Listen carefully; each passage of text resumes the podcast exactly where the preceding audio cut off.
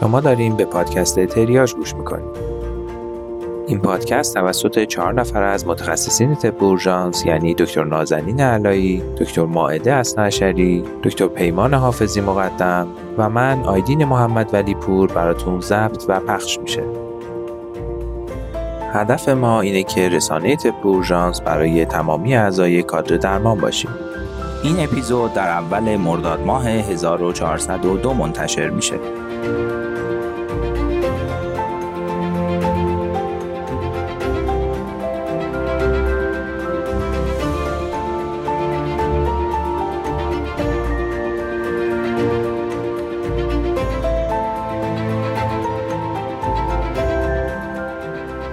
سلام به همه دوستای عزیز پادکست تریاش. مثل همیشه همه منتظر بودیم که بازم اول ماه بشه و افتخار اینو داشته باشیم که مهمونتون باشیم. تو این اپیزود یک کیس خیلی هیجان انگیز داشتیم که همراه با دو تا مهمونمون براتون ضبطش کردیم تا یکم متفاوتتر از همیشه باشه. و همینطور بخش پزشکی قانونی هم یه مدل جدیدی براتون ارائه شده که امیدوارم مورد پسند شما قرار بگیره.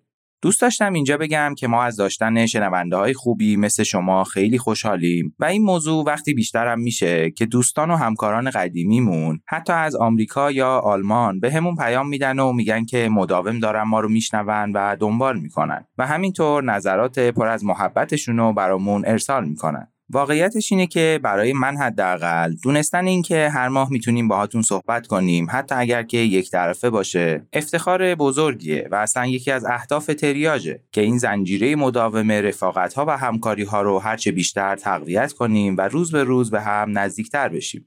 اگر که از شنیدن تریاج لذت می‌برین می‌تونیم با نظر دادن، لایک کردن و به اشتراک گذاشتن محتوای پادکست تو پادگیرهای مختلف یا اینستاگرام باعث شناخته شدن بیشتر ما بشین و باید بگم این بهترین کمکیه که می‌تونید به تریاج بکنید.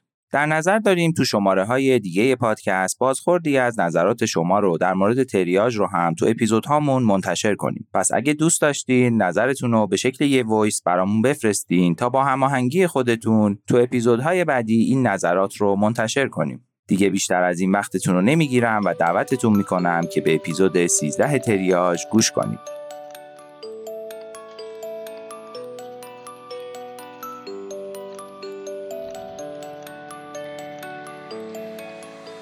امروز case بالینیمون رو می‌خوایم یه مدل جدیدی براتون ارائه کنیم. همراه من دو تا از بهترین متخصصان طب که می‌شناسم یعنی دکتر پویا پاک نژاد و دکتر زهرا وند رجبپور هستن که البته دوستای صمیمی 16 ساله من هم هستن. با توجه به حضورشون در زمانی که من با این case برخورد داشتم در پیش من ازشون خواهش کردم که در پیشبرد این case با من همراهی کنن. خیلی ممنونم ازتون که امروز اینجا حضور داشتید برای ارائه این کیس. ازت ممنونم آیدین که این فرصت رو به من دادی که در تریاج باشم. این پادکست رو من همیشه دوست داشتم و از اینکه بتونم نقشی درش داشته باشم همیشه استقبال کردم. امیدوارم که مبحث امروزمون هم مفید باشه. من هم به نوبه خودم تشکر می‌کنم ازت. نظر لطفت در مورد کار ما تعریف می‌کنی و من هم همیشه قسمت های مختلف پادکستتون رو گوش کردم و برام افتخاری هست که تو این قسمت همراه تو و بقیه دوستان هستم. خب دیگه به نظر من فرمالیته ها بسته و وارد کیس بشیم. بیمارمون یه پسر 23 ساله بود. نزدیکای ساعت 3 صبح EMS این بیمار رو برای ما آورد و یه استب زیر زایفوید دقیقا داشت که چاقو رو هم خارج کرده بودن. وقتی که EMS داشت بیمار رو منتقل می‌کرد شرایطی که برای ما تعریف می‌کردن این بود که بیمار کاملا هوشیار بود و اونقدر حالش خوب بود که حتی رگ محیطی ازش نگرفته بودن و سریع سعی کرده بودن که به بیمارستان منتقلش کنن. وقتی من بالا سر بیمار رسیدم متوجه شدم که هیچ علائم حیاتی نداره. از EMS پرسیدم گفتن که در کمتر از پنج دقیقه رسیدن اینجا و همونطور که گفتم در ابتدا بیمار کاملا هوشیار بوده. خب حالا همچین بیماری که میاد شما دو نفر چیکار می‌کنید براش؟ خب با توجه به اینکه بیمار ارست کرده اولین قدم قاعدتا شروع احیا هست. البته در مورد احیا در بیماران ترومایی دچار کاردیاک ارست ممکنه بیمار اندیکاسیون احیا نداشته باشه. مثلا بیماری که شواهد آسیب غیرقابل برگشت ترومایی داره مثل قطع کامل تنه یا قطع سر. در بیمارانی که در بعد ورود هم علائم حیاتی ندارند و شواهد تامپونات هم درشون وجود نداره اگر احیای پیش بیمارستانی بیشتر از ده دقیقه طول کشیده باشه و پاسخ نداشته باشند هم ادامه احیا عملا فایده ای نداره. ولی با توجه به case ی که گفتی و وجود signs of life در صحنه بیمار اندیکاسیون احیا داره. این قسمتی که پویا میگی یعنی signs of life یه مقدار ممکنه که گیج کننده باشه و ما با vital sign یا علائم حیاتی مثلا اشتباهش بگیریم. میشه یکم بیشتر توضیح بدی که این sign of life دقیقا یعنی چی؟ signs of life یه مقداری با vital sign بله فرق داره. اگر بیمار ما هوشیار هست که هیچ. در غیر این صورت اگر بیمار هر کدوم از این پنج مورد رو داشته باشه ما میگیم که بیمار signs of life رو داره. فشار خون ریتم قلبی وجود پالس یا نبض وجود تلاش تنفسی حتی اگر تنفس نرمال نباشه و یا وجود نشانه های عملکرد قلبی یا تامپوناد در اکویی که برای بیمار انجام میدیم. خب پس با توجه به اینکه بیمار ما در واقع sign of life رو در صحنه داشته و بعد کمتر از ده دقیقه هم رسیده به بیمارستان و دچار ایست قلبی شده اندیکاسیون احیای کامل داره. زهرا برای احیای این بیمار چیکار انجام میدیم؟ خب حالا که متوجه شدیم بیمار اندیکاسیون CPR داره باید طبق guideline ACLS احیا رو شروع بکنیم. یعنی اول همون chest compression رو شروع می‌کنیم. اپینفرین باید هر سه تا 5 دقیقه تزریق بشه برای بیمار. به فکر راه هوایی پیشرفته باشیم یعنی بیمار رو اینتوبه بکنیم و بعد از اون هم به دنبال دلایل قابل برگشت arrest قلبی باشیم. که خب با توجه به اینکه case ما ترومای نافذ هست حتما باید مواردی مثل شوک hypovolemic، تامپوناد، tension pneumothorax که جزو در واقع اون 5T و 5H معروف در ACLS هست. اینها رو باید حتما بررسی و درمان مناسب برای هر کدوم از اینها در صورت وجود انجام بشه. طبق guideline های ATLS البته جراح ترومامون هم باید توی کمتر از 15 دقیقه بر بالین بیمار حاضر بشه. خب حالا نتیجه CPR این بیمار چی شد آیدین؟ واقعیتش من همون اول که متوجه شدم بیمار یک cardiac arrest ترومای نافذ هست. اولین چیزی که گفتم این بود که کد تروما اعلام بشه و در واقع تیم جراحی بلافاصله بالای سر بیمارمون باشن. chest compression رو براش شروع کردیم به روش crash همون اول بیمار رو اینتوبه کردیم. در حین CPR بیمار رو سونوی eFAST هم کردم که توش هیچ مایه آزاد شکمی و لگنی ندیدم. نوموتوراکس هموتوراکس و تامپوناد هم وجود نداشت. تو اکویی هم که برای بیمار انجام دادم بطن راست بیمار کاملا خالی بود. یعنی دوتا دیواره بطن به همدیگه میچسبیدن که در واقع بهش نشانه kissing RV گفته میشه و نشونه یک خونریزی خیلی شدیده. سعی کردیم که رگ محیطی بگیریم که یه رگ محیطی ضعیف هم تونستیم ازش بگیریم. ولی تا زمانی که این رگ رو هم بگیریم اولین دوز اپینفرینمون رو به شکل intratracheal از طریق لوله تراشه بهش دادیم. بعد از اینکه رگ محیطی هم گرفته شد علاوه بر اینکه اپینفرین هر سه تا 5 دقیقه داده می‌شد سالین گرم هم براش شروع کردیم. بعد از حدود 10 دقیقه بیمار در اصطلاح return of spontaneous circulation یا همون ROSC پیدا کرد و نبض مرکزی داشت. توی مانیتورینگمون ریتم قلبی رو می‌دیدیم در حد 70 تا هم rate ش بود و همینطور توی اکویی که بعد از ROSC هم انجام دادم cardiac activity با همون شرایط قبلی دیده می‌شد. حالا شما جای من باشین چیکار می‌کنی اه چه خوب. خب پس با توجه به اینکه بیمار ما در واقع ROSC پیدا کرده الان باید با توجه به ترومای بیمار و چیزی که توی سونوگرافیش گفتی ما منشأ خونریزی رو پیدا کنیم و اون رو حتما کنترل بکنیم. و با توجه به اینکه زخم نافذ بیمار ما در ناحیه upper anterior شکم بوده ما حتما باید هم به خونریزی های داخل قفسه سینه فکر کنیم هم خونریزی های داخل شکمی و البته رتروپریتوئن. که درمان همه اینها هم با توجه به ناپایدار بودن علائم حیاتی نیاز داره که سریعا به اتاق عمل منتقل بشه که اونجا هم ممکنه حالا توراکوتومی یا لاپاراتومی مد نظر جراح باشه. یه نکته ای هم در مورد رگ محیطی که گفتی من اضافه بکنم. در خیلی از مواقع بیماران ترومایی ما که ارست می‌کنن علت اصلی ارستشون خالی شدن خون هست. یا شوک هموراژیک این باعث میشه که رگگیری برای ما یه مقداری مشکل بشه و رگ محیطی ممکنه اونجوری که ما می‌خوایم دم دست ما نباشه. کاری که ما در این مواقع انجام میدیم معمولا تعبیه یک رگ مرکزی هست. ولی اون چیزی که هم راحت تره و هم عوارض کمتری داره در واقع تعبیه یک مسیر intraosseous هست. که خب بنا به دلایلی که هنوز من خودم علتش رو نتونستم پیدا بکنم متاسفانه در اوژانس های ما خیلی رایج نیست و عملا ما این رو خیلی کم می‌بینیم که یک مسیر intraosseous برای بیمار تعبیه بشه.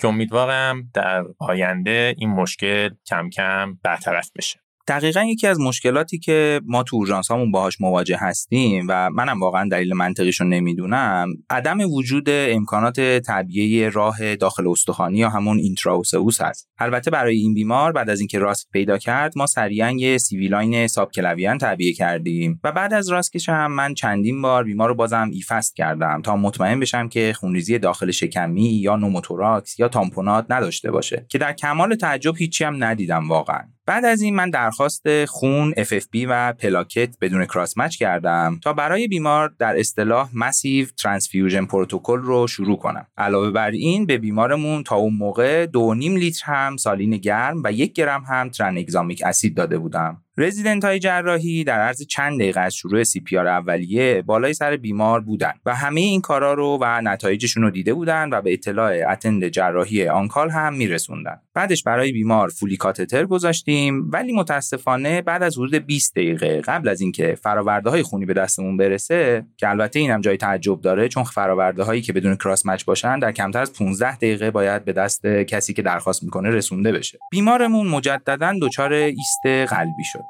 شما دوتا اگه جای من بودین اینجا چی کار می‌کردین؟ خب تا اینجا کار که تقریبا همه چی بر اساس guideline جلو رفته. البته به غیر از زمان رسیدن خون که اون هم با توجه به کمبود فراورده های خونی قابل انتظار هست. بر اساس اون چیزی که تا الان پیش رفتیم کاری که از نظر guideline ATLS و همینطور Rosen 2022 باید برای بیمار انجام بشه توراکوتومی اورژانس بیمار هست. با توجه به اینکه یک زخم نافذ داریم و بیمار هم signs of life رو در اورژانس داشته در کمتر از سه دقیقه باید در مورد توراکوتومی اورژانس تصمیم گیری بشه که به نظر میاد در این شرایط درستترین تصمیم هم همین هست و باید در اورژانس انجام بشه. و عملا تنها کاری هم که الان می‌تونیم برای نجات جون بیمار انجام بدیم همین هست. خب حالا توراکوتومی اورژانس رو شما خودتون انجام میدین تو همچین شرایطی یا نه؟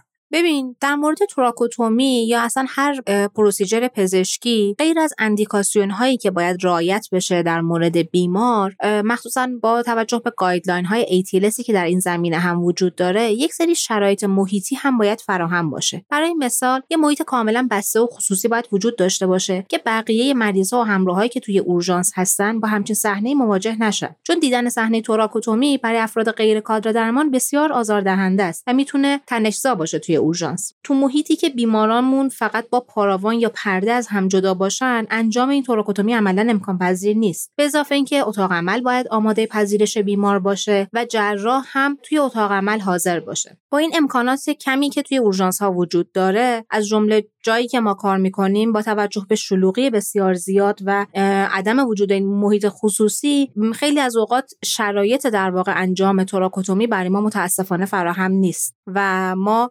علیرغم وجود شاید اندیکاسیون بالینی به خاطر اون شرایط محیطی دستمون یه مقدار بسته هست در انجام توراکوتومی همچین بیمارانی. خب حالا تو چه تصمیمی گرفتی؟ بلا فاصله بعد از اینکه cardiac arrest اتفاق افتاد ما دوباره شروع کردیم به CPR. ولی خیلی لحظات حساسی بود. کارهایی که من داشتم الان انجام می‌دادم نه تنها جون یه نفر رو تحت تاثیر قرار می‌داد بلکه ممکن بود تو حکم قتل یه نفر دیگه هم تاثیر زیادی بذاره. واقعیتش اینه که اطرافم پر از استاجرها و اینترنها و رزیدنت های سرویس های مختلف بود. تنش توی اورژانس خیلی زیاد بود. احساس می‌کردم همه دارن منو نگاه می‌کنن و منتظرن که من تصمیم بگیرم. در واقع این موضوع یکی از در این تصمیم گیری هایی بود که من توی اورژانس باید انجام می‌دادم.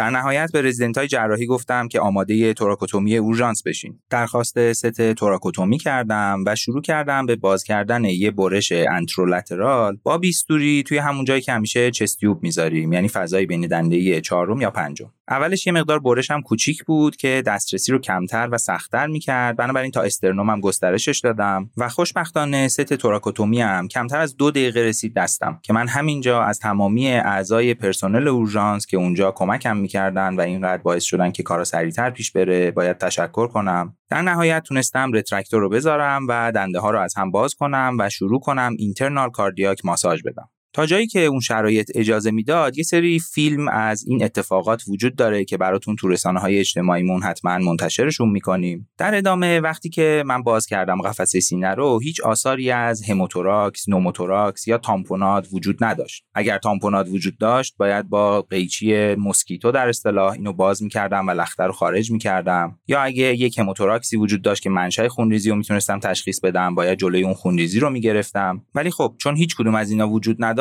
دیگه تنها کاری که باقی مونده بود این بود که آورت رو بگیرم. بنابراین دستم رو انداختم و آورت رو با انگشتم فشار دادم و clamp ش کردم. بلافاصله قلب پر از خون شد و با دو سه تا ماساژی که دادم ضربان قلب برگشت. به رزیدنت های جراحی گفتم که به attend تون خبر بدین که بیمار thoracotomy شده و برگشته و اگر آماده هستن که تو اتاق عمل بیمار رو تحویل بگیرن آورت رو با Satinsky clamp کنم و بفرستمش اتاق عمل. نظر خاصی ندارین تا الان؟ خیلی هیجانی بود.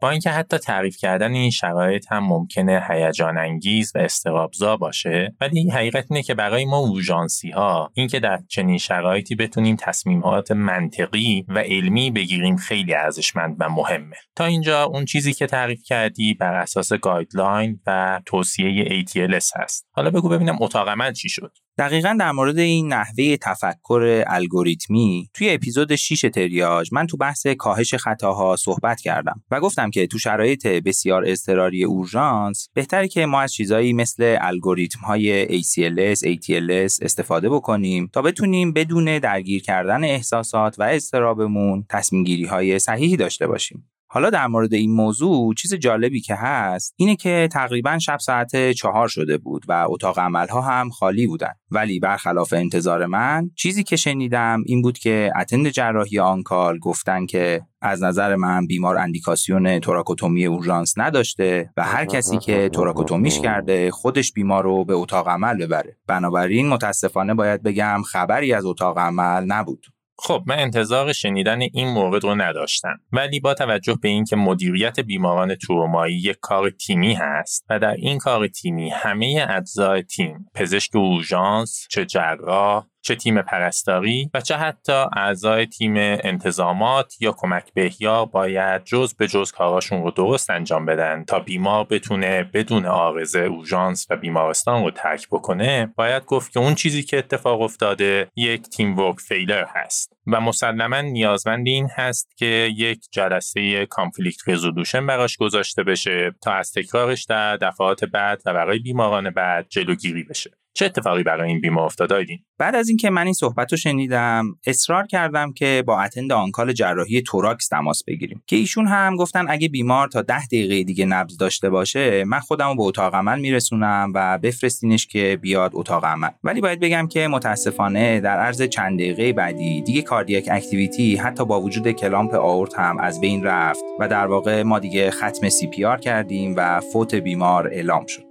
این شیفت استثنایی با اتفاقاتی که توش افتاد بالاخره تموم شد. من رفتم خونه و خوابیدم. وقتی بیدار شدم دیدم که کل بیمارستان از معاون آموزشی و درمانی گرفته تا رئیس بخش جراحی و اورژانس و حتی سرپرستار اورژانس و سوپروایزر تو این مدت به من زنگ زدن که ببینن چه اتفاقی دیشب افتاده. من خب با همشون تماس گرفتم شرایط رو توضیح دادم و درخواست برگزاری یه جلسه علمی برای رفع این اختلاف یا همون conflict resolution کردم. در نهایت بازم برخلاف تصور من به جای اینکه یه جلسه علمی تشکیل بشه یه جلسه مورتالیته پنج روز بعد تشکیل شد که توش معاون آموزشی بیمارستان، معاون درمان بیمارستان، نماینده سوپروایزر و همینطور پزشکی قانونی و یه دونه جراح قلب به عنوان داور حضور داشتن و من و رئیس بخش اورژانس هم تو اون جلسه شرکت کردیم. البته باید بگم متاسفانه از تیم جراحی کسی توی جلسه شرکت نکرد. واقعیتش اینه که اوایلش جلسه به نظر می رسید که پر از تنش باشه ولی خوشبختانه همه چیز بر اساس اصول و موازین علمی پیش رفت از تمامی اعضایی که توی اون جلسه شرکت داشتن و حرفای ما رو گوش دادن دوست دارم که از همینجا تشکر کنم. شرایط بیمار و شرایط اورژانس رو من کامل توضیح دادم. بعدش با جراح قلب محترم صحبت کردیم و به این نتیجه رسیدیم که صحبت ما باید بر اساس guideline های ATLS پیش بره. بعد در مورد این صحبت کردیم که آیا طب اورژانس اجازه انجام thoracotomy اورژانس رو داره یا نه. که خب ما شرایط curriculum آموزشی طب اورژانس رو گفتیم و گفتیم که توی آموزش های ما وجود داره و این اجازه به طب اورژانس توی ایران هم داده میشه. جراح قلبی که به عنوان داور اونجا حضور داشتن یه case خیلی جالبی رو مطرح کردن که من بعدا رفتم مقالش رو درآوردم. ایشون گفتن که چند سال پیش توی یه آشپزخونه ای thoracotomy اورژانس توسط طب اورژانس انجام شده و بیمار به طور کامل خوب شده بود. در نهایت نتیجه جلسه این بود که thoracotomy اورژانس هم برای این بیمار اندیکاسیون داشته و هم اینکه تب اورژانس اجازه این کار رو داشته و حتما هم کار درستی انجام شده. در نهایت برای اینکه جلوی این مشکلات در آینده گرفته بشه تصمیم گرفته شد که یک پروتکل داخل بیمارستانی با همکاری جراحان قلب و متخصصین تب اورژانس نوشته بشه و با جزئیات کامل این پروتکل از این به بعد در بیمارستان ما اجرایی بشه تا دیگه از این مشکلات برامون پیش نیاد که خب نتیجه خیلی خوبی برای ما بود. چه فرایند خوبی. نوشتن این پروتکل های داخل بیمارستانی خیلی می‌تونه کمک کننده باشه. چون به هر حال من گفتم به جز اندیکاسیون های علمی برای هر بیمار به هر حال هر بیمارستانی باید با توجه به شرایط خودش امکاناتی که داره در واقع اون بومی سازی رو برای خودش انجام بده و نوشتن این پروتکل ها می‌تونه از به وجود آمدن یک سری تنش های ناخواسته جلوگیری بکنه و کمک بکنه به این teamwork هرچند متاسفانه هیچ کدوم از ما طب اورژانسی ها با این تنش ها ناآشنا نیستیم. طب اورژانس در کل یک رشته نسبتا جدیدی تو کل دنیا و طبیعتا توی ایران هست و نقش رهبری طب اورژانس علی الخصوص در مورد بیماران ترومایی انگار که هنوز به رسمیت شناخته نشده. با اینکه توی case شما تو در واقع ارشدترین پزشکی بودی که در اونجا حضور داشتی و قطعا تصمیم گیری با تو بوده ولی به هر حال می‌بینیم که بعد چقدر با چالش مواجه شدی. هرچند که به نظر می‌رسه این چالش ها در نهایت به جای خوبی ختم شده. هرچند که به وجود اومدن این تنش ها یه مقداری کار رو برای همکاران ما سختتر می‌کنه و شاید خیلی از همکارای ما مثل تو روحیه جنگنده ای نداشته باشن و این متاسفانه باعث میشه که همکاران ما هرچه بیشتر به سمت defensive medicine پیش میرن که این defensive medicine یکی از معضلات پزشکی تو سالهای اخیر تو کل دنیا و صد البته توی ایران بوده. البته اینم بگم که فقط به جنگنده بودن ماها ربطی نداره. از سمت مقابل هم باید انعطاف لازم وجود داشته باشه که خوشبختانه ما این موضوع رو تو بیمارستانمون داشتیم. کلا هر گونه تعارض توی سیستم هایی که آدما با همدیگه دارن کار می‌کنن یه چیز طبیعیه که من توی این اپیزود تو بخش پشت میز در مورد ریشه های این تعارض ها و راه هایی که می‌تونیم براشون داشته باشیم صحبت کردم و اتفاقا در مورد این کیس هم از روش هایی که اونجا گفتم استفاده کردم. در نهایت در آخر این قسمت دوست داشتم اون مقاله ای رو براتون بگم که جراح قلب توی جلسه مورتالیته گفتن بهمون. این کیسی که گفته شد مقالش تو نوامبر 2002 تو ژورنال emergency medicine منتشر شده که دو نفر متخصص طب اورژانس در لندن بالا سر یه بیماری توی آشپزخونه رسیدن که با چاقو اقدام به خودکشی کرده بوده و بیمار رو همونجا توی در واقع کف آشپزخونه thoracotomy کردن و با تخلیه tamponade و بعدش clamp کردن آئورت. بیمار رو به بیمارستان و اتاق عمل رسوندن و در نهایت هم بیمار با وجود اینکه دچار sepsis و renal failure در طی بستری شده بوده با حال عمومی خوب و neurologic outcome مناسب مرخص شده بوده که خب خیلی case جالبی بود و ما لینکش رو براتون تو رسانه های اجتماعیمون منتشر می‌کنیم. شما چیزی الان یادتون نمیاد در مورد مقالات منجر به thoracotomy قبل از حتی اورژانس؟ یکی از اولین case هایی که من در مورد thoracotomy اورژانس یا resuscitative thoracotomy خوندم مربوط به سال 1994 هست. که یک بیمار سی سالی که در یک نزاع خیابونی دچار تروما به نیم سینه چپش شده بود رو پزشک همراه تیم EMS در همون خیابون در واقع در آمبولانس thoracotomy می‌کنه و بعد از clamp آئورت بیمار به بیمارستان منتقل میشه و 21 روز بعد با شرایط neurologic intact از بیمارستان مرخص میشه. خب پس از این موارد کم نداریم توی literature خوشبختانه. یه مقاله مرتبط دیگه ای رو من بگم که سال 2011 توی ژورنال تروما یه مقاله منتشر شده که 15 سال به شکل گذشته نگر اومدن ایست قلبی های تروماتیک رو بررسی کردن. از بین اونها 71 بیمار قبل از رسیدن به اورژانس توراکوتومی شدن. خیلی جالبه که بدونید 13 تا اینها یعنی 18 درصد اونقدر زنده موندن که از بیمارستان مرخص بشن که 11 تا از اونها بدون هر گونه اختلال نورولوژیک بودن. نتایج بعضی از این توراکوتومی ها فوق العاده است. در نهایت همونطور که جراح قلبمون تو جلسه mortality هم مطرح کردن به نظر می‌رسه که trend پزشکی کلا توی این جور تروماها به این سمت داره پیش میره که thoracotomy هرچه سریعتر و حتی در صحنه برای بیمار انجام بشه. که البته ما پزشکان حاضر در صحنه معمولا نداریم ولی تو کشورهای اروپایی این موضوع خیلی بیشتر دیده میشه. در نهایت از حضور هر دو نفر شما خیلی ممنونم. بابت اینکه یه مقدار تنوع به case ما دادید و همینطور به من خیلی کمک کردید در پیشبرد این case و تعریف کردنش از اینکه شما رو کنار خودم داشتم خیلی خوشحالم و امیدوارم که تو اپیزودهای بعدی پادکست هم بتونیم میزبان شما باشیم امیدوارم شما شنونده های عزیزمون هم از شنیدن این کیس بسیار بسیار هیجان انگیز و اتفاقاتی که بعدش افتاده لذت برده باشید و از این به بعد بیشتر به توراکوتومی اورژانس فکر کنید.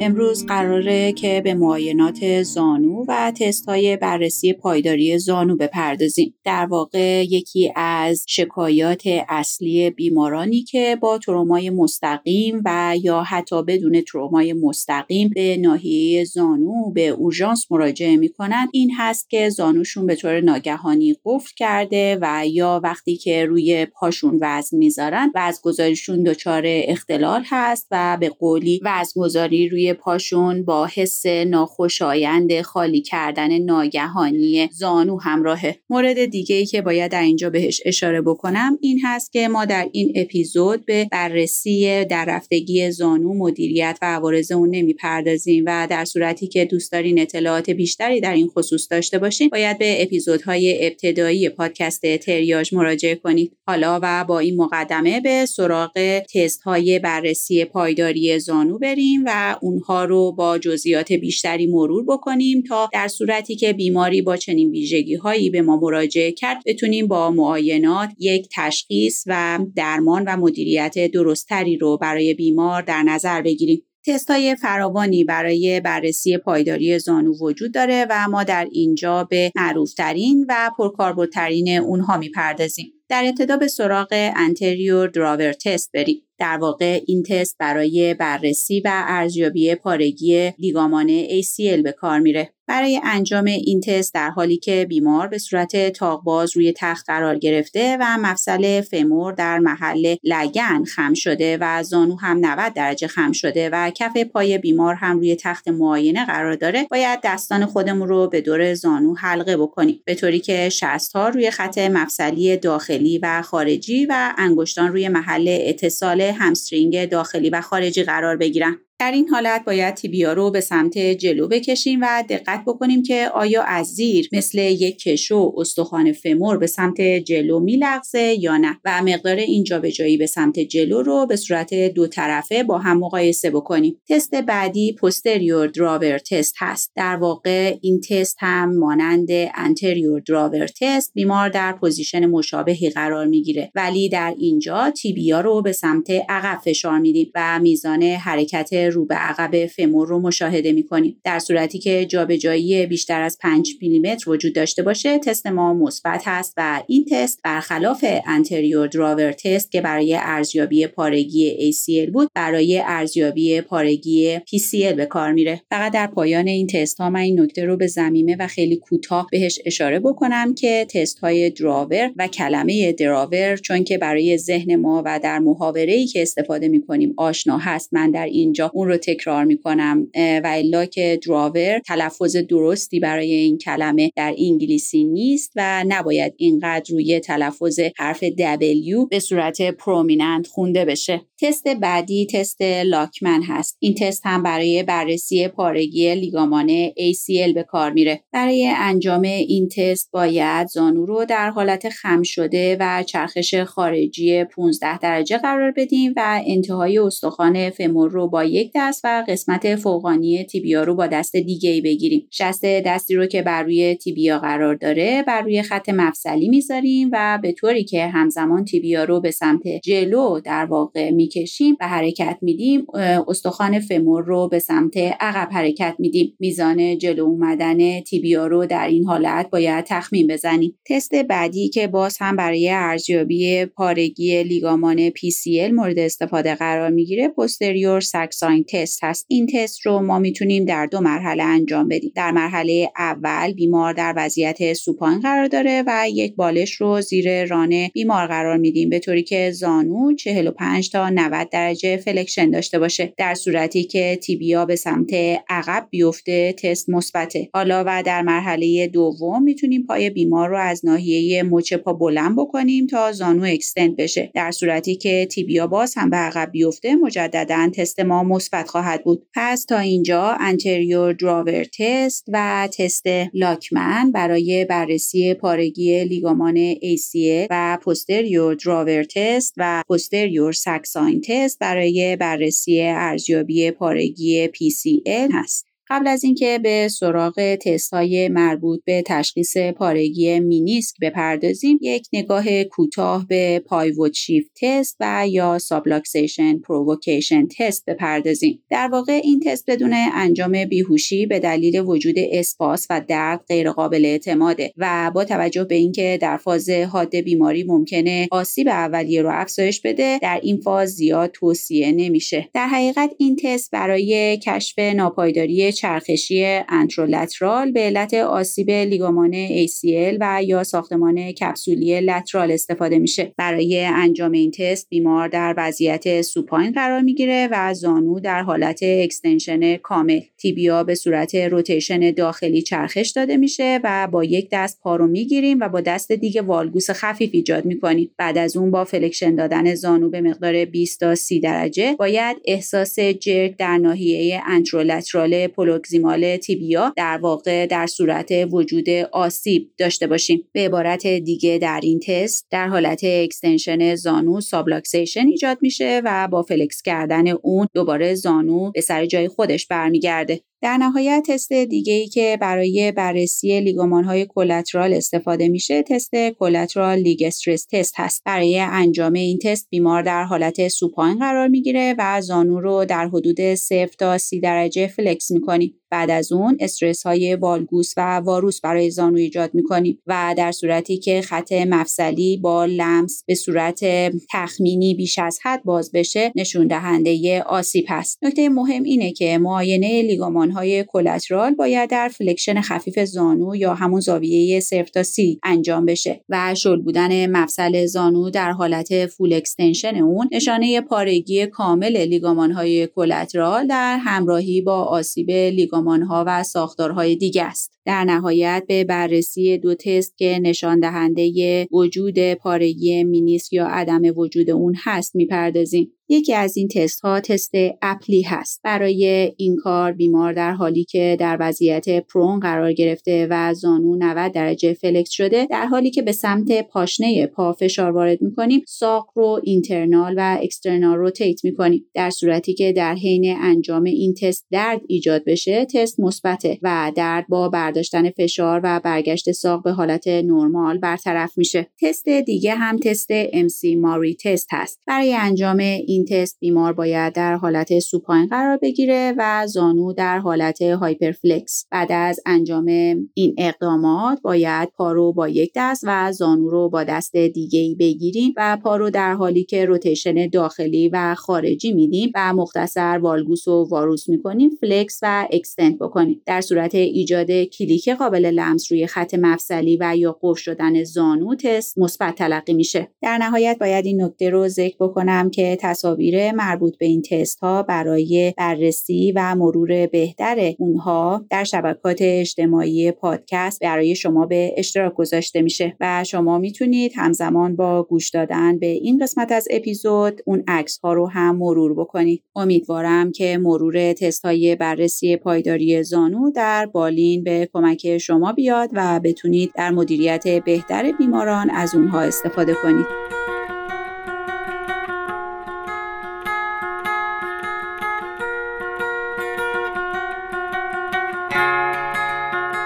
امروز تو قسمت پشت میز می‌خوایم در مورد یه موضوع خیلی خیلی مهم تو مدیریت صحبت کنیم. که فقط هم در مورد مدیریت اورژانس یا بیمارستان نیست و حتی تو زندگی شخصی ما هم می‌تونه مفید باشه.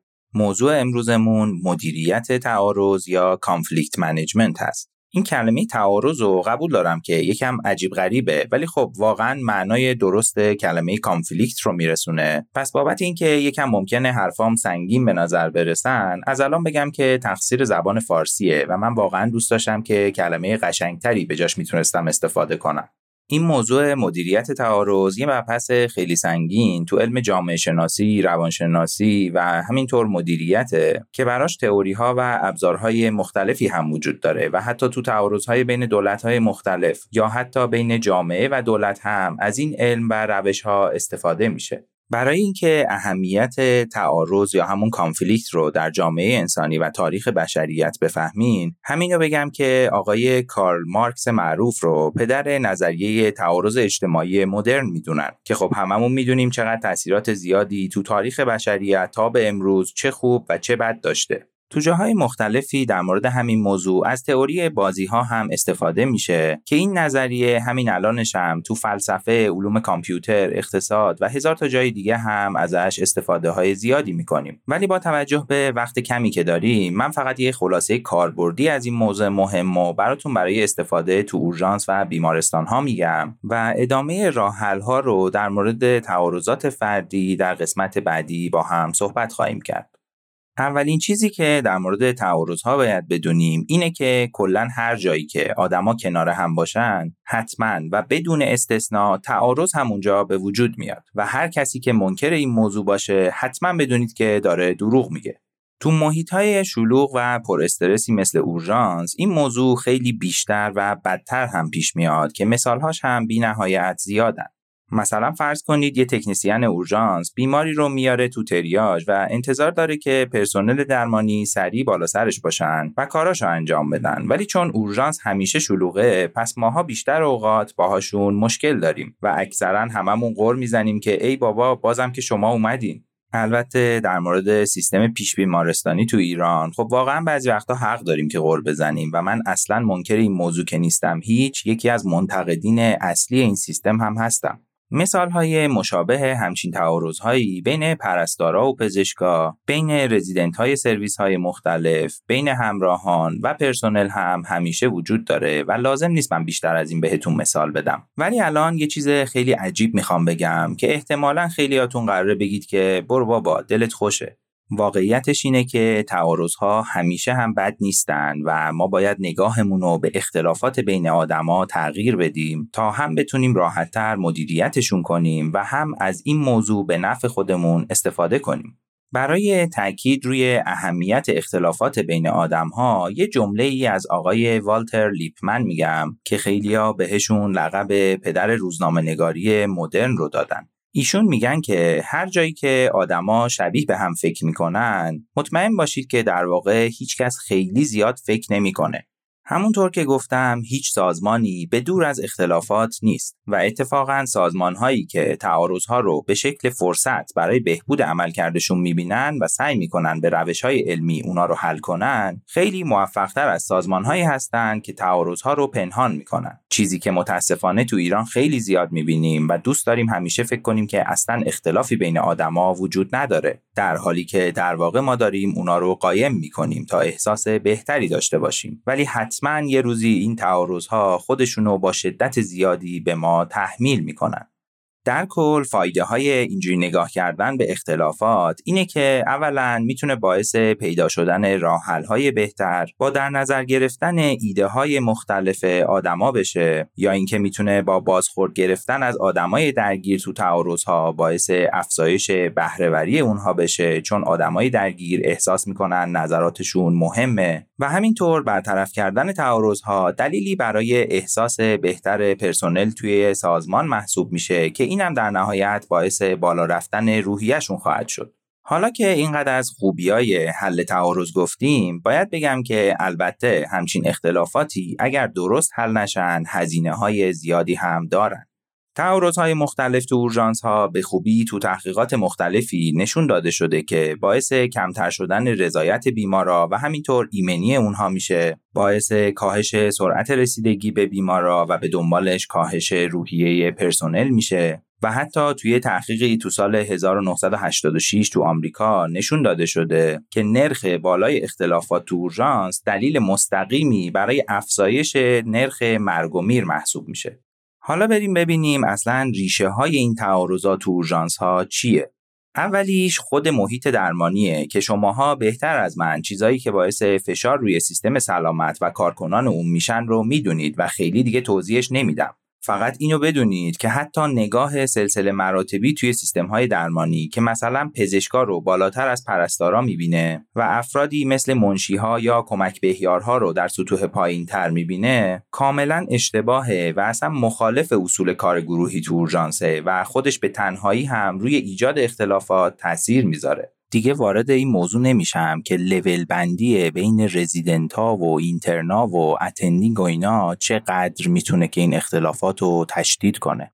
به این موضوع مشکلات مالی و اجتماعی و قانونی و خشونت تو اورژانس و هزار تا چیز دیگر رو هم می‌تونیم اضافه کنیم. در نهایت خلاصش این که کسی که تو سیستم درمانی مخصوصا تو اورژانس داره کار می‌کنه از هر طرف تحت فشاره و احتمال ایجاد اختلافات تو محیط بیشتر میشه. ریشه دیگه این تعارضا انتظارات بیمارانمونه که در موردش تو اپیزود چهار تریاج مفصلا توضیح دادیم و خلاصش اینه که گفتیم برای بیمارا چهار تا سی به ترتیب اهمیت اینا هستن. Convenience یا رسیدگی سریع به مشکلاتشون کیرینگ یا مراقبت که بیشتر رو جنبه های انسانی برخورد با بیمارا تاکید داره و متفاوت از سی سوم یا کیر هستش که منظورش خدمات درمانی مناسبه. و در نهایت کم اهمیت ترینش هم کاست هست که هزینه های مراقبت سلامت رو نشون میده.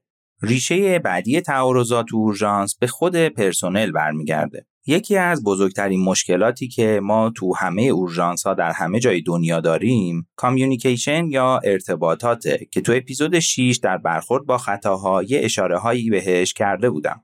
یکی از عجیبترین تحقیقاتی که در مورد ارتباطات انسانی انجام شده رو آقای آلبرت مهرابیان انجام دادن که یکی از شناخته شده ترین افراد در حیطه ارتباطات در دنیا و همینطور استاد روانشناسی دانشگاه کالیفرنیا هستند. و اگه براتون سوال شده باید بگم که بله درست حد زدین. ایشون از ارمنی های عزیزی هستند که در ایران به دنیا اومدن و بعدا به آمریکا مهاجرت کردند ایشون تو تحقیقاتشون به این نتیجه رسیدن که تو ارتباطات انسانی سه تا قسمت اصلی وجود داره که اهمیتشون تو قانع کردن طرف مقابل متفاوته و این تفاوت‌ها هم خیلی جالبن. اولین قسمت محتوای کلامیه که کلا 7 درصد تو قانع کردن طرف مقابل تاثیر داره. دومیش لحن صحبت کردنه که 38 درصد موثره و سومین و جالب ترین قسمتش سرنخهای دیداری یا همون زبان بدنه که 55 درصد تو قانع کردن طرف مقابلمون موثره. جالبه که بدونیم تو محیط های تحت استرس مثل اورژانس ها ما معمولا فقط می‌تونیم از قسمت محتوای کلامی استفاده کنیم که خب گفتیم که تأثیری کمتر از 10 درصد تو قانع کردن طرف مقابلمون داره. مثلا فرض کنید یه همراهی میاد ازتون می‌پرسه که آزمایش های بیمار منو میشه ببینین و شما در حالی که دارین دستورات 10 تا بیمار دیگه ای که براتون اومده رو می‌نویسین و حتی نمی‌تونین نگاهش هم بکنین بهش میگین که هنوز تو سیستم وارد نشده. وقتی بیاد می‌بینم و خبرت می‌کنم. حالا طبق چیزایی که گفته بودم واقعا فکر می‌کنید که چقدر ممکنه حرف شما رو باور کنه. در مورد راه هایی که برای این موضوع می‌تونیم برای ارتباطات بین فردی استفاده کنیم تو اپیزود بعدی توضیح مفصل تری خواهم داد.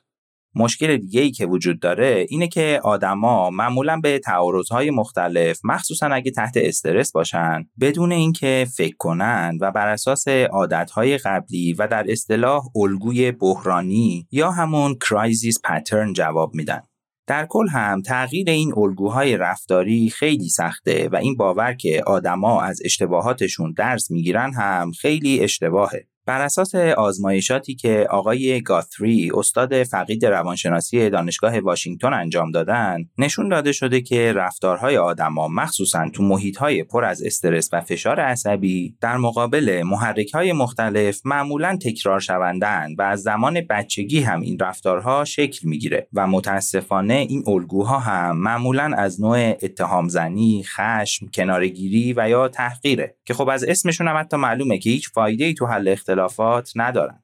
علاوه بر همه اینایی که گفتیم باید تو ذهنمون داشته باشیم که همه ما خواسته یا ناخواسته همیشه سوگیری های شناختی زیادی هم داریم که خیلی هم خودمون متوجهشون نمیشیم. مثلا تو ذهنتون بیارید که یه خانم جوون 20 ساله و یه آقای جوون 20 ساله هر دو با شکایت درد شکم میان اورژانس. اولین چیزی که تو هر کدوم بهش فکر می‌کنید چیه؟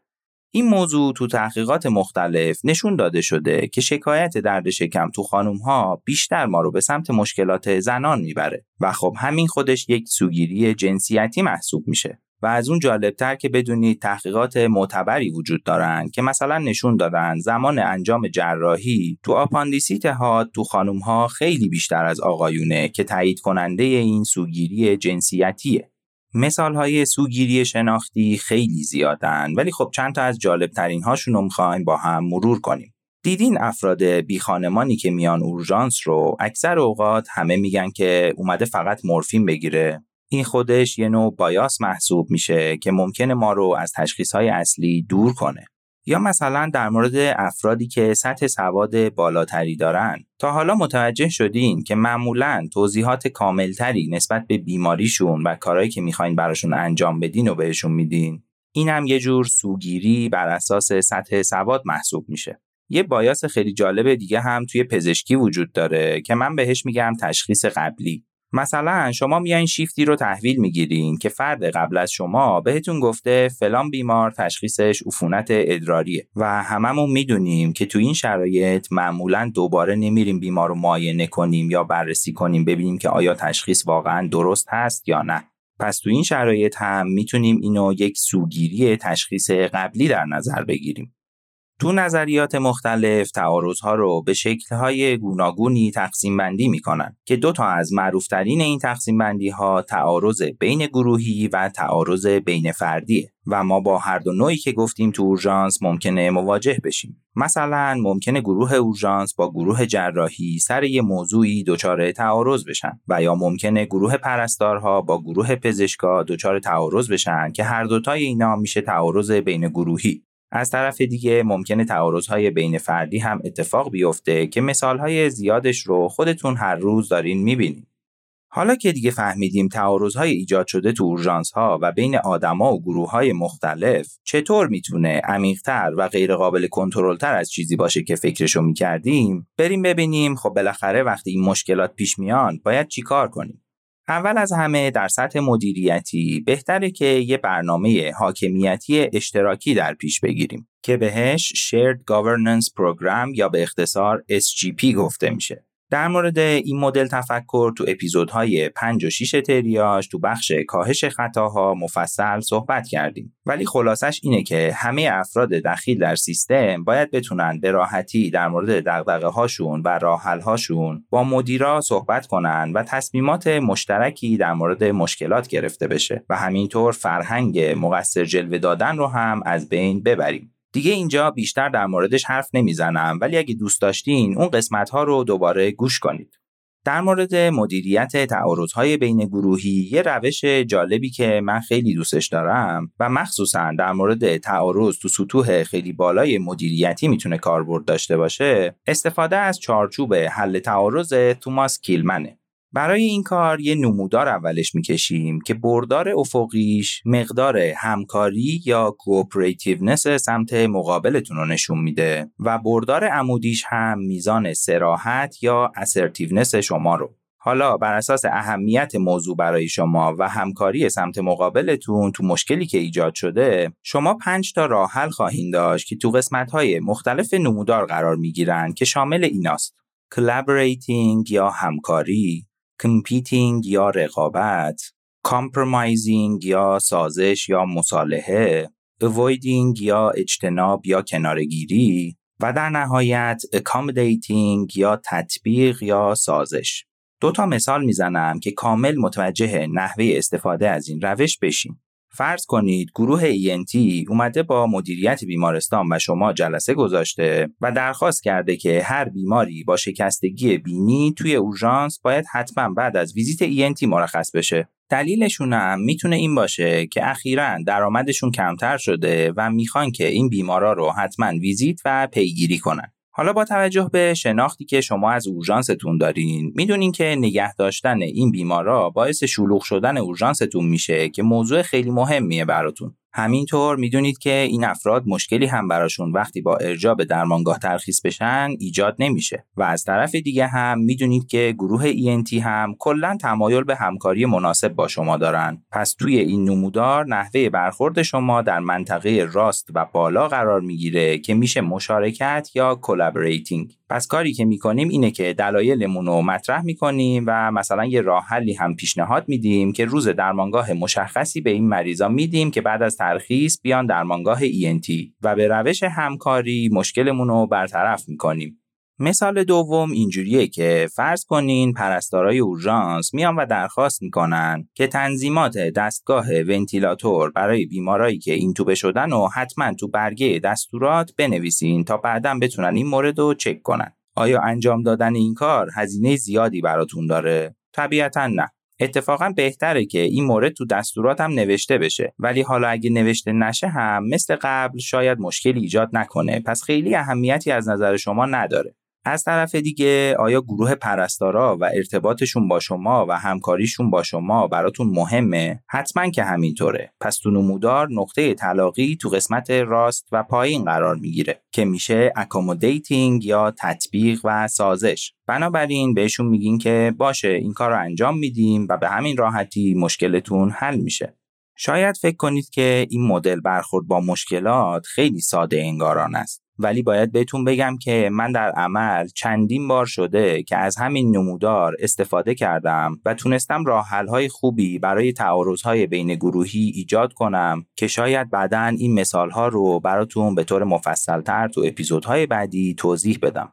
این نمودار خیلی جالب رو توی رسانه های اجتماعیمون براتون قرار میدیم و من توصیه می‌کنم که خودتونم سناریوهای فرضی اینجوری برای خودتون تصور کنین و سعی کنین به این شکلی که من جواب دادم به این روش مشکلات رو حل کنید.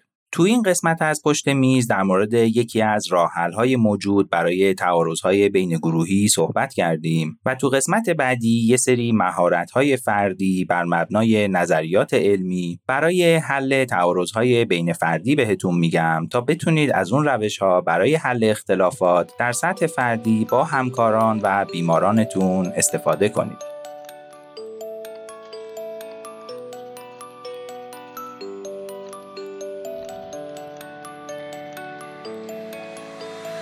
چند وقت پیش ما یه بیماری داشتیم. یه خانم حدودا 80 ساله که با فعال کردن کد سما به اورژانس ما آورده شده بود. بیمار تو معاینه کاهش سطح هوشیاری و همی‌پارزی سمت چپ و همینطور gaze به سمت چپ داشت. برای بیمار کد سما فعال شده بود. به خاطر همین رزیدنت نورولوژی هم همون موقع بر بالین بیمار حاضر شد و هماهنگی ها انجام شد که بیمار برای انجام سی تی اسکن مغز بره به واحد سی تی اسکن. راستش کاهش سطح هوشیاری بیمار در اون حدی بود که اول داشتم فکر می‌کردم این بیمار برای فرستادن به واحد سی تی اسکن که پایین تره و چند دقیقه هم باید از جلوی دیدم دور بشه اینتوبه بکنم. که سطح هوشیاری در حد 8 و 9 و تنفس های عمیق.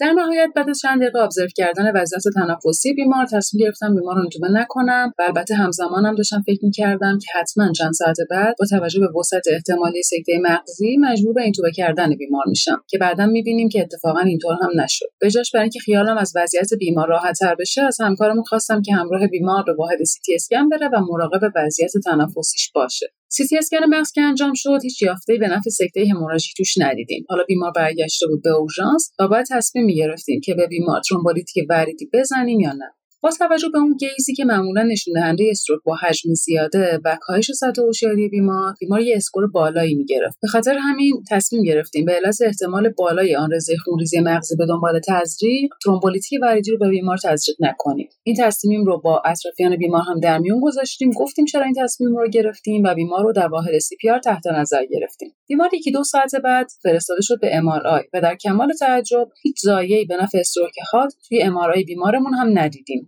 اینجا دیگه چهار ساعتی از حضور بیمار تو اورژانس گذشته بود و ما دیدیم که کم کم داره سطح هوشیاری بیمار بالاتر میاد. تا حدی علامتهای نورولوژیکش داره برطرف میشه تا حدی می‌تونه صحبت بکنه هرچند که هنوز confuse ه ولی تا یه حدی جواب اطرافیان رو میده. با توجه به اون MRI نرمال و این علامتهایی که در حال برطرف شدن بود ما تشخیص رو فلج موقت به دنبال تشنج گذاشتیم. فلج postictal یا همون فلج موقت به دنبال تشنج یه variant ی هم داره که اسمش رو زیاد شنیدیم فلج تاد راستش این تشخیص تشخیصی بود که ما از اولم کمی بهش فکر می‌کردیم. یعنی همون موقع که دیدیم gaze و همی‌پارزی بیمار توی یک سمت هستن دو تا تشخیص مهم برامون مطرح شد. یکی stroke ساقه مغز و یکی هم فلج postictal حالا ببینیم چرا به این تشخیصا فکر کرده بودیم و یه بحثی هم در مورد فلج postictal بکنیم. می‌دونیم که توی سکته مغزی اگر gaze وجود داشته باشه به سمت همون ضایعه مغزیه و همی‌پارزی یا همون همی‌پلژی یعنی علامت موتور در سمت مقابل ضایعه اتفاق میافتن. اون عضلاتی که چشم رو به سمت راست می‌برن از اعصابی که در نیمه سمت چپ مغز وجود دارن فرمان می‌گیرن. به خاطر همین هم هست که این اتفاق میافته. بنابراین اگر نیمه سمت چپ مغز دچار stroke بشه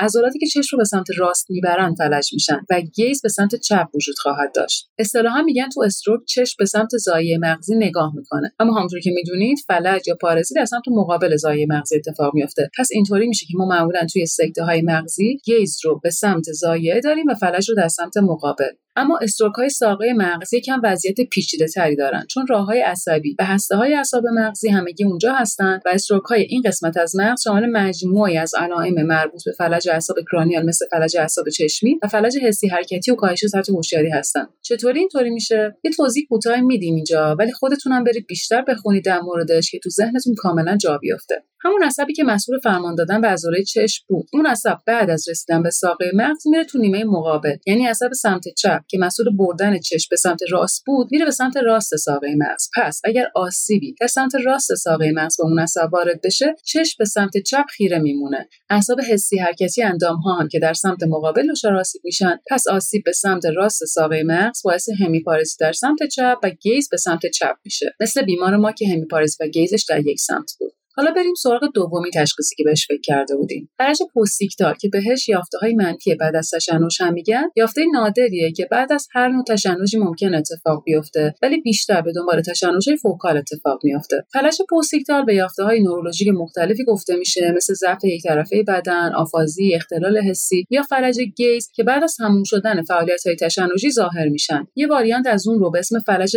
تاد زیاد شنیدیم که به معنی فلج حرکتی بعد از تشنجه. در واقع اینطوری که تو فلج تاد دیگه ما اون اختلال حسی و آفازی و اینا رو نداریم فقط فلج حرکتی داریم. اینکه چه علامتی در دوره بعد از تشنج ظاهر بشه بستگی داره به اینکه در طی تشنج کدوم قسمت مغز فعال شده بود. برای همینه که یافته‌هاش خیلی حساب و کتاب نداره و ممکنه gaze و فلج حرکتی توی یه سمت اتفاق بیفتن. اهمیت این فلج postictal از اونجاست که می‌تونه تقلید کننده stroke باشه. در واقع شایع‌ترین تشخیصی که با سکته مغزی اشتباه گرفته میشه. پس تشخیص درستش خیلی مهمه چون کاملا درمانهای متفاوتی با هم دیگه دارن. شده به اشتباه بیمارا با تشخیص فلج postictal thrombolytic وریدی هم دریافت کردن. شواهد مختلف اینطور نشون داد که اگه بیمار همون اول و قبل از شروع علامت focal neurologic deficit تشنج داشته باشه احتمال اینکه تشخیص در نهایت چیزی جز سکته مغزی باشه بالاتر میره. به خاطر همین هم هست که قبلا می‌گفتن اتفاق افتادن تشنج در شروع علامت های سکته مغزی کنتراندیکاسیون نسبی تزریق thrombolytic ه. البته مطالعات نشون داد که این مسئله اصلا evidence based نیست و ممکنه این تشنج اولین تظاهر سکته مغزی باشه. یه چیزی که تشخیص فلج موقت رو از سکته مغزی سخت می‌کنه اینه که این فلج ممکنه خیلی هم موقت نباشه برخلاف اسمش و ساعت‌ها یا روزها هم ممکنه طول بکشه هرچند که معمولا بیشتر از 48 ساعت طول نمی‌کشه. حالا اصلا چرا این اتفاق میافته؟ یعنی علت این فلج postictal چیه؟ مکانیسم مختلفی در مورد علتش مطرح شده. مثلا گفتن ممکنه علتش خسته شدن کورتکس مغز یا هر قسمتی از مغز باشه که در طی تشنج درگیر بوده. در واقع اون قسمت از مغز به دنبال تشنج دچار تحریک زیاد شده و بعد از تموم شدن تشنج میره تو فاز refractory. یه علت دیگه مطرح کردن. گفتن ممکنه. به علت کاهش خونرسانی به دنبال منقبض شدن عروق در طی تشنج کاهش اکسیژن و کاهش عملکرد توی اون قسمت ها بیفته و علامت های FND ظاهر بشه. یه علت سومی هم مطرح شد که شاید باقی قسمت های مغز در تلاش برای متوقف کردن فعالیت های تشنجی میان قسمت های زیادی از مغز رو suppress می‌کنن و اون علامت های FND ظاهر میشن. حالا سوالی که باید بهش جواب بدیم اینه که آیا می‌تونیم فلج postictal و سکته مغزی تشخیص بدیم؟ چون گفتیم تشخیصشون خیلی مهمه. شرح حال از خود بیمار و افرادی که در اطراف شاهد صحنه بودن ممکنه کمک کنه. اما اصلا قطعی نیست. مثلا اگر اطرافیان بگن که بیمار قبل از شروع علامت FND تشنج داشته همونطور که گفتیم این تشنج خودش ممکنه به عنوان اولین علامت سکته مغزی باشه. پس نمیشه قطعا گفت که بیمار دچار postictal پلژی شده. البته اگر اطرافیان یا خود بیمار اینطوری بگن که قبلا هم به دنبال تشنج بیمار دچار FND شده بوده یعنی قبلا هم دچار postictal پلژی شده بوده میشه حالا فکر کرد که این بیمار ممکنه به احتمال زیاد دچار postictal پلژی شده الان هم. یه چیز دیگه ای که باز می‌تونه کمک بکنه معاینات نورولوژیکه. مطالعات نشون دادن که بیشتر FND هایی که به دنبال تشنج اتفاق میافتن 10 تا 11 دقیقه طول می‌کشن. ولی خب یه سری مطالعات هم بودن که مدت بیشتری رو نشون دادن به خصوص به دنبال تشنج های tonic clonic پس بازم اینم خیلی دقیق نیست. از طرفی هم نمی‌تونیم صبر کنیم تا زمان بگذره ببینیم آیا این علامت ها برطرف میشن یا نه بعد بیایم در مورد درمان بیمارمون تصمیم بگیریم. پس می‌بینیم که مدت زمان علامت ها هم برای تشخیص این دوتا از همدیگه کافی نیست. چیزی که خیلی کمک می‌کنه یافته هایی که تو تصویربرداری نورولوژیک می‌بینیم. سی تی اسکن معمولا تو سکته مغزی و تشنج هر دو نرماله به خاطر همین زیاد کمک کننده نیست. مگر اینکه یافته های واضحی مثل ترومبوز عروق مغزی رو ببینیم که به نفع سکته مغزی باشه. MRI اون چیزی که بیشتر کمک می‌کنه. MRI بیمارانی که دچار فلج postictal شدن DWI و ADC نرمالی خواهد داشت. یا اینکه فوق فوقش ممکنه یه سری یافته های گذرا ببینیم که با توزیع عروقی هم مطابقت ندارن. البته اگر از MRI با تزریق استفاده بکنیم افزایش enhancement رو در قسمت leptomeninges می‌بینیم که به نفع postictal پلژیه ما هم که دیدیم تشخیص بیمارمون رو اون زمانی گذاشتیم که دیدیم MRI ش نرمال هیچ یافته به نفع سکته مغزی نداره و از طرفی علامت های اون هم در حال برطرف شدنه. غیر از اون ممکن بود ما هم به بیمارمون به اشتباه ترومبولیتیک وریدی تزریق بکنیم چون اول اول نتونسته بودیم تشخیص رو بذاریم. خب یه مروری کردیم با هم روی مهمترین تقلید کننده سکته مغزی یعنی فلج پست و یه چیزایی هم در مورد استروک ساقه مغزی یاد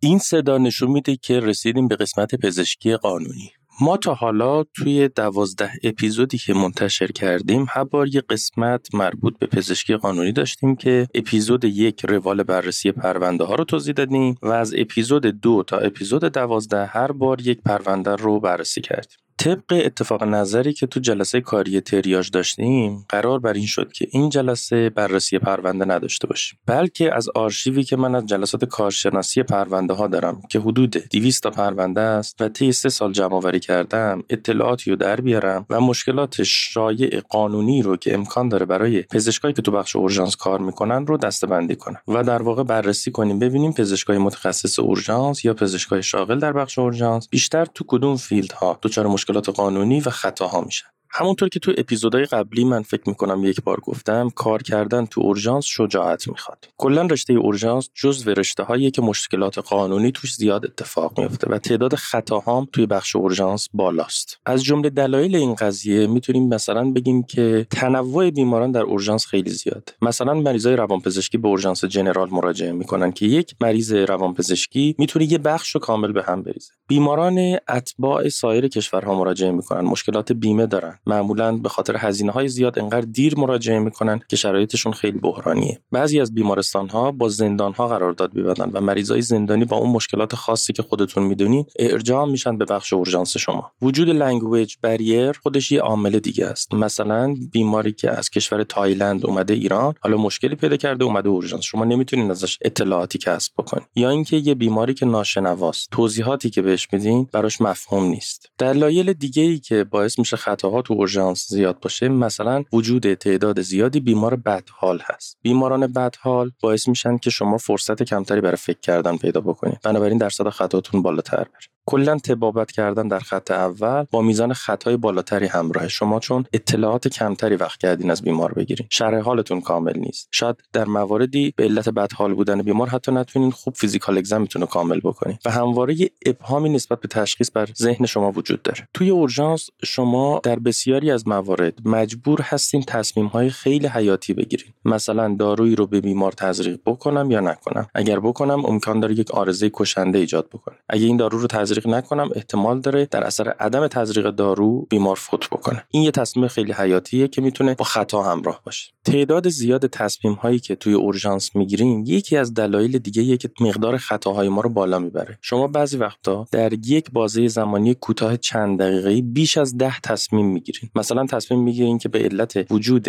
این علامت مریض در کدوم سطح تریاج قرار بگیره. به علت داشتن این نوار قلب مشاوره قلب بشه یا نشه. با داشتن این آزمایش دارویی رو برای مریض تجویز بکنین یا نکنین. همزمان با اون پاسخگوی همراهان بیمار هستین و بسیاری از موارد پرستارها از شما سوالهایی می‌کنن. و این همون تعداد زیاد تصمیم ها در واحد زمانی کم هست. کلا اورژانس یه جای بینظم و با ازدهام بالاست. بینظمی و ازدهام باعث کاهش تمرکز شما میشه و احتمال داره خطا بکنید. تقریبا توی همه جای دنیا حتی کشورهای پیشرفته امکانات اورژانس و ریسورس ها نسبت به مراجعین کمتر هست. بنابراین شما همیشه با یک کمبود امکانات مواجه هستید و این خودش باعث میشه که شما نتونین اون وسایل مورد نیاز یا امکانات لازم رو در دسترس داشته باشین و خطای شما رو بالا ببرید یکی دیگه از نکات کار در ساعات غیر معموله شما وقتی توی مطب میشینین احتمالا یه استراحت کوتاهی کردین یک قهوه می‌خورین مریضا دونه دونه وارد میشن 10 دقیقه 15 دقیقه فرصت دارین در یک فضای آرام باهاش صحبت بکنید برخلاف این توی اورژانس شما بعضی وقتا در ساعت سه صبح چهار صبح تعداد زیادی بیمار بدحال دارین در بخشتون و باید با همون شرایطی که در بالا گفتم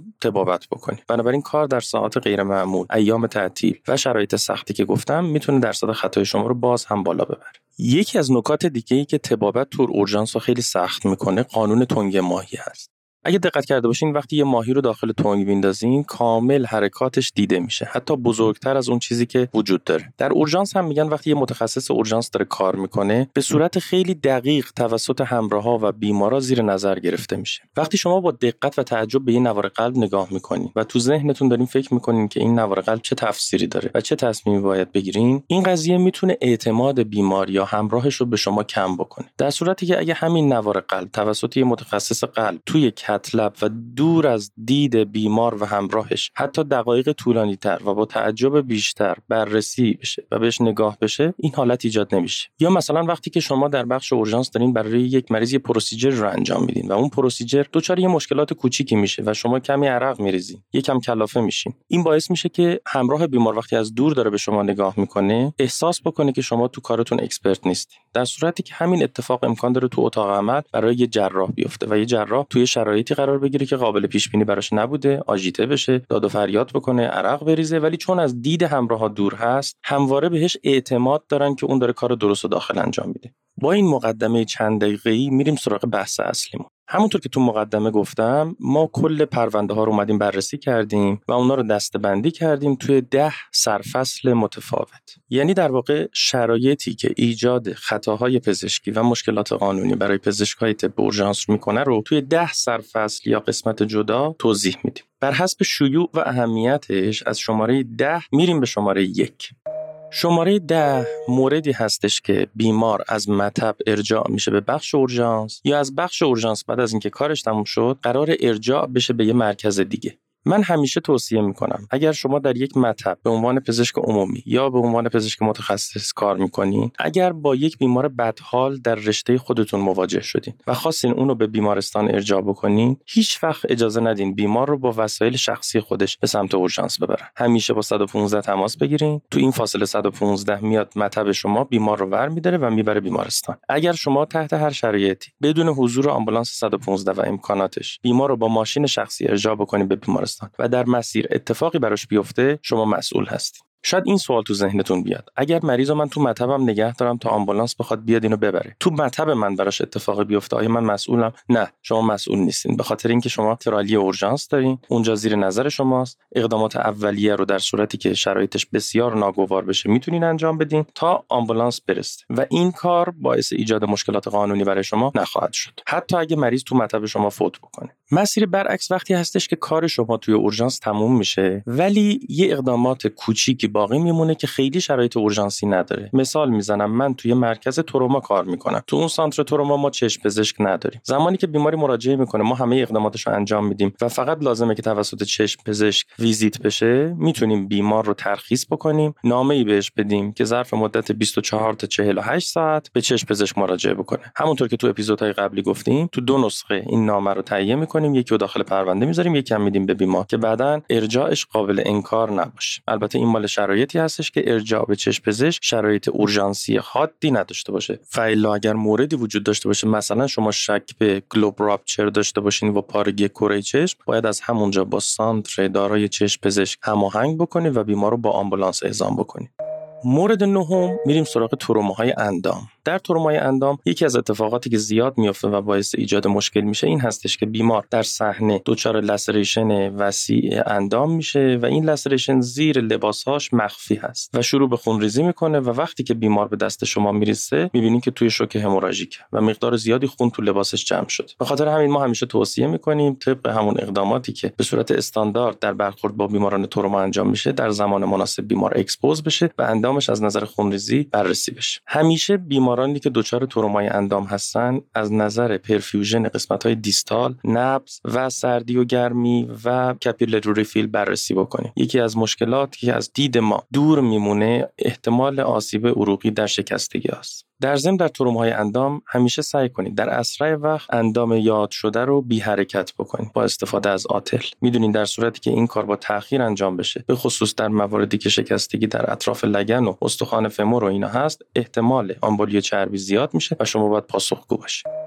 شماره هشت یکی از چیزایی هستش که ما اصلا دوستش نداریم. اونم اعزام بیماران از یه مرکز دیگر به اورژانس ماست. مثلا میگن یک بیماری توی مرکز دیگه اقدامات اولیش انجام شده. چون امکاناتشون کامل نبوده فرستادیم به بخش اورژانس شما تا کارهای تخصصی تر روش انجام بشه. ما این بیمارا رو دوست نداریم. برای اینکه دقیق نمی‌دونیم تو مرکز اولیه چه اتفاقاتی افتاده. ما همیشه راه حلی که پیشنهاد می‌کنیم این هستش که بیمارانی که ارجاع میشن به شما بعد از درمانهای اولیه از یه مرکز دیگه عین یه بیمار first line ببینین داره شما با آزمایشات غیر قابل انتظاری مواجه بشین. دقیق نمی‌دونین که اون مرکز اولیه چه کسی مریض رو دیده اطلاعات شاید به صورت کامل به شما انتقال داده نشه و در زمانی که توی بخش شما منتظر انجام کارهای تخصصی و مشاوره هاست دچار عوارضی بشه که اصلا شما براش آماده نیستین و انتظارش رو ندارین. مورد هفتم یه چیزی هستش که الان وقتی من دارم در موردش صحبت کنم برای خودم عجیبه ولی خیلی اتفاق میفته. اونم این هستش که شما برای یک مریضی یه سری آزمایش درخواست می‌کنی. بعد از اینکه اون آزمایش آماده میشه ساعتها یادتون میره اون آزمایش رو ببینی. نه اینکه فقط یادتون میره به خاطر شلوغی بخش اورژانس و درگیر شدنتون با مریضای دیگه فراموش می‌کنین که برین سراغ کامپیوتر و نگاه بکنین ببینین اون آزمایشات آماده شده یا نه. و زمانی متوجه میشین که اون آزمایش ایجاد یه عارضه کرده که دیگه تقریبا غیر قابل برگشته.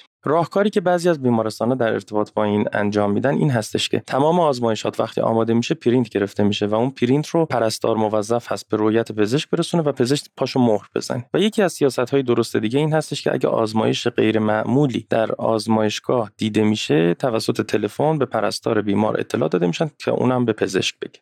دسته ششم یه عده از مریض ها هستن که خیلی مشکلات قانونی ایجاد می‌کنن. handle کردنشون کار خیلی سختیه و متاسفانه تعدادشون هم زیاد. و اونم مریضایی هستن که با استفاده از دارو سعی می‌کنن suicide بکنن در واقع مسمومیت های دارویی. حالا یا استفاده از مواد خاصی برای مهمونی ها مثل الکل یا روانگردان ها یا سایر substance ها اینا بیماران سختی هن. شرح حالشون معمولا گمراه کننده است. خیلی از چیزها رو به خاطر ترسی که از موارد قانونی دارن از تیم درمان مخفی می‌کنن. با تیم درمان همکاری نمی‌کنن. کنار این قضايا تست های تشخیصی مربوط به مسمومیت ها نه تنها تو کشور ما حتی تو کشور پیشرفته توی اورژانس معمولا وجود نداره. کنار این موارد اتفاقاتی احتمال داره بیفته که قابل پیشگیری بوده. مثلا توی مسمومیت های الکل امکان داره به خاطر علائم غیر اختصاصی است و دلایل دیگه که بالا من گفتم تشخیص مسمومیت متانول یا حالا اتیلن گلیکول یا ایزوپروپیل الکل دیر توی اورژانس داده بشه. در صورتی که اگه این تشخیص زود داده می‌شد شما می‌تونستین با استفاده از درمان هایی که شامل موارد متعددی هستش که حالا آخرش هم دیالیز ختم میشه می‌تونستین جلوی این عارضه رو بگیرین. و این برای شما ایجاد مشکل خواهد کرد.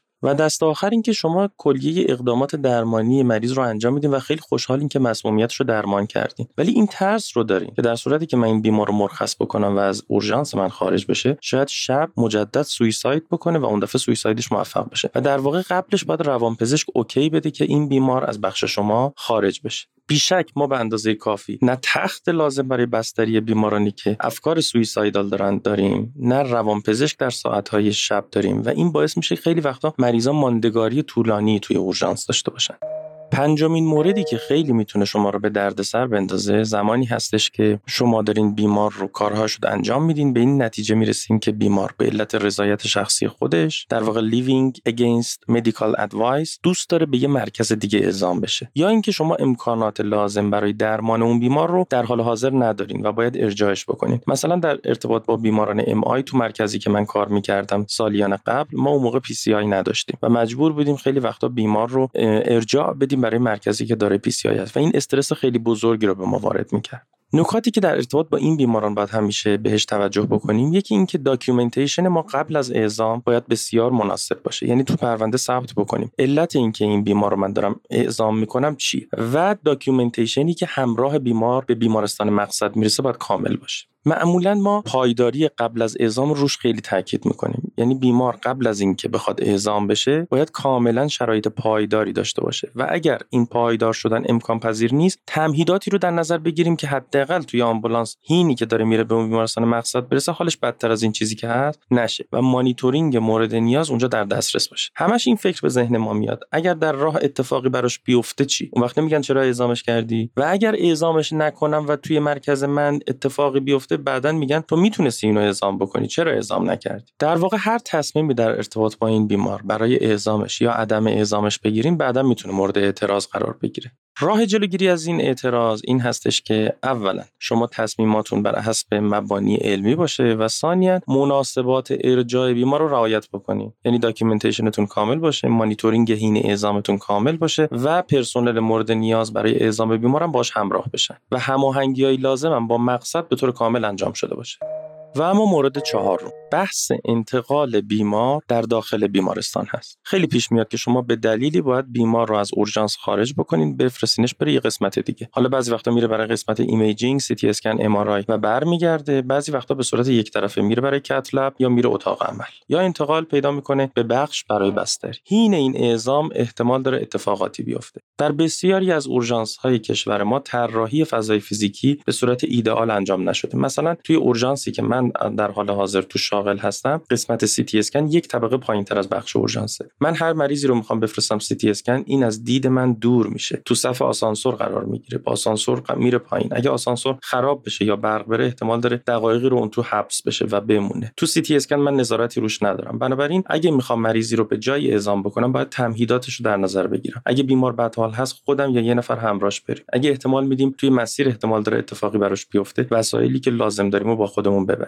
از جمله این وسایلی که خیلی وقتا باید بهش دقت بکنیم برای مریضای بدحالی هستش که به قسمت ICU cath lab یا CCU منتقل میشن. مثلا شما تصور بکنید یک مریض acute MI می‌خواد از بخش اورژانس بره به قسمت cath lab توی خود بیمارستان ما حدود 3 تا 4 دقیقه مسیر هستش که با برانکارد باید بریم. من همیشه با خودم دفیبریلاتور می‌برم. سعی می‌کنم خودم یا یک متخصص قلب همراه بیمار این مسیر رو طی بکنیم. به اضافه اینکه وسایل intubation همراه من باشه این وسایل حتما قبلش باید چک شده باشه. مثلا لارنگوسکوپتون چراغ داشته باشه؟ مثلا دفیبریلاتورتون باتری داشته باشه و شارژ شده باشه. شما زیر دید مستقیم اونجا دارین کار می‌کنید. همراهان دارن شما رو می‌بینن و این بسیار مهمه. اگر شرایط مناسب برای مانیتورینگ بیمار برای اعزامش رو ندارین مثلا یک بیمار بدحال می‌خواد بره MRI بشه شما نمی‌تونین اونجا خوب مانیتورش بکنید و این imaging یا اون procedure plan شما رو تغییر نمیده. می‌تونین اون رو بندازین عقبتر. به جای اینکه برای شما ایجاد مشکلی بکنه.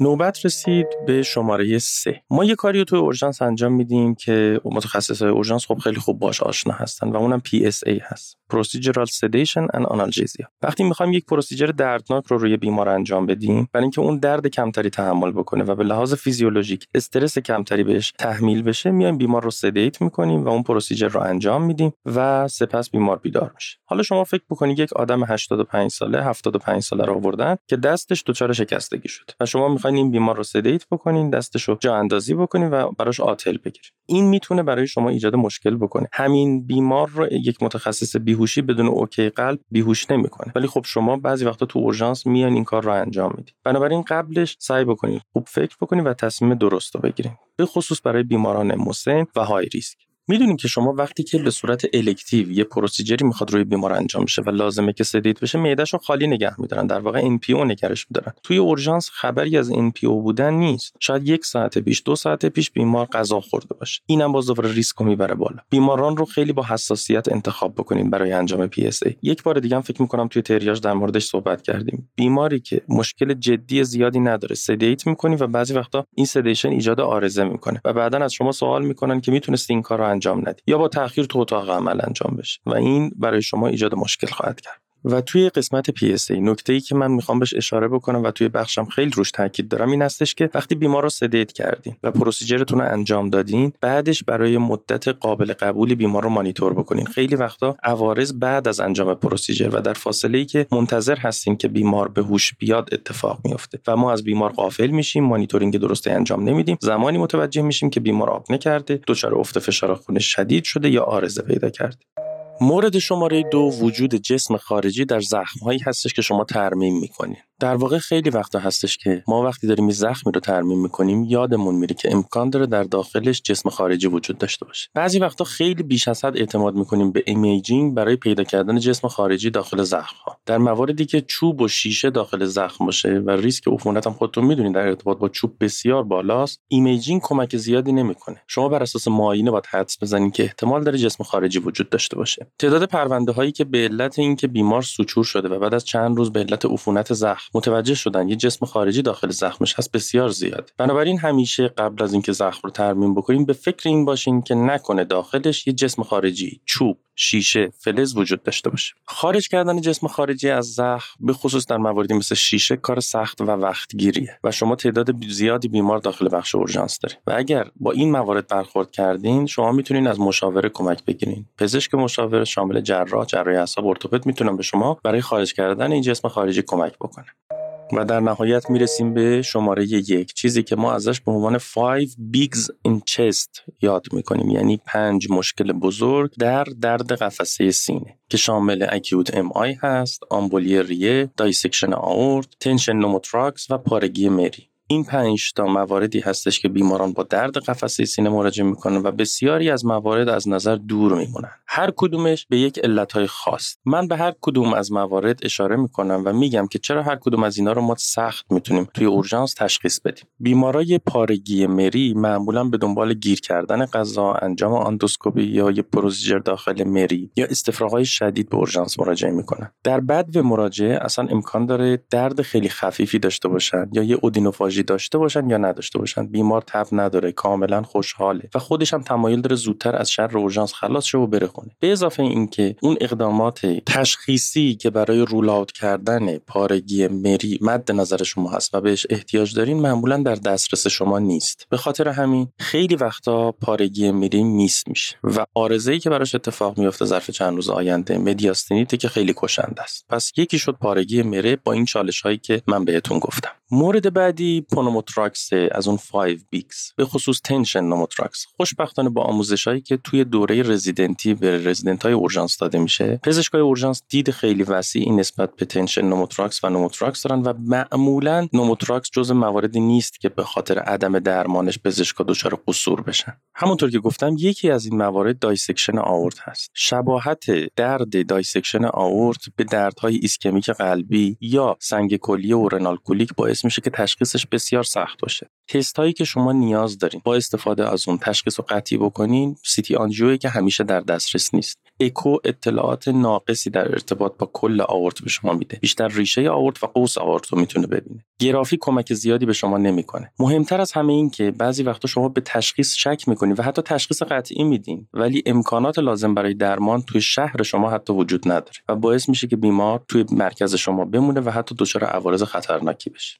تشخیص کشنده دیگه توی درد قفسه سینه آمبولی ریه هست. آمبولی ریه راحت مطرح میشه ولی سخت rule میشه. تظاهراتش خیلی متنوع است. از یه تنگی نفس ناگهانی که typical و داخل کتاب نوشته شروع میشه تا می‌تونه حتی یه syncope علامت یه آمبولی ریه باشه. خیلی سخت میشه کنارش گذاشت. تست های تشخیصیش می‌تونه مثبت کاذب و منفی کاذب داشته باشه. به اضافه اینکه CT angio همیشه در دسترس نیست و تفسیر CT angio هم کار سختیه. و خود بیماری هم می‌تونه ماهیت کشنده داشته باشه. همه اینا شرایط رو بسیار در آمبولی ریه پیچیده می‌کنه. کنار این قضایا بعد از اینکه شما آمبولی ریه submassive یا massive رو تشخیص دادین درمان ها در ارتباط با اون در literature شفافیت نداره و همیشه مورد اختلاف نظر هست. به اضافه اینکه درمان های پیشرفته شامل thrombectomy در کشور ما خیلی راحت در دسترس نیست. و مورد آخر انفارکتوس میوکارد مهمترین چیزی که می‌تونه پزشک ها رو در ارتباط با این مورد به خطر بندازه این هستش که بیمارانی هستن که به مطب ها یا درمانگاه ها مراجعه می‌کنن با علائم گوارشی و در واقع علائم غیر تیپیک acute MI و از بیمار نوار گرفته نمیشه و بیمار میره بیرون و فوت می‌کنه. پس باید تاکید بکنیم که threshold مون برای گرفتن نوار قلب تو مواردی که بیمار علائمی داره که می‌تونه مرتبط با انفارکتوس میوکارد باشه پایین باشه. و نکته نگران کننده دیگه در ارتباط با acute MI این هستش که یک نوار قلب هم نمی‌تونه این تشخیص رو رد بکنه و حتما باید نوار قلب به صورت سریال انجام بشه در کنار چک آنزیم و بر اساس اون چیزی که توی textbook ها هست.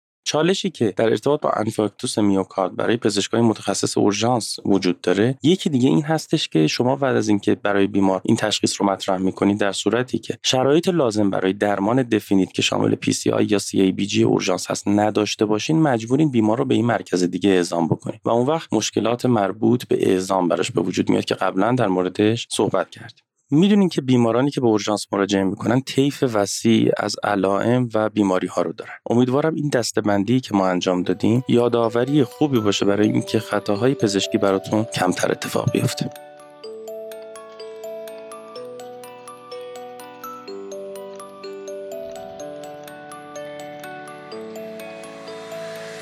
خب بازم رسیدیم به آخر این اپیزود تریاج و یه زمان هجران کوتاه دیگه. امیدوارم که از شنیدن این قسمت هم لذت برده باشین و مثل همیشه آرزو می‌کنم که تا اپیزود بعدی تریاج تنتون نیازمند طبیبان طب اورژانس نباشه.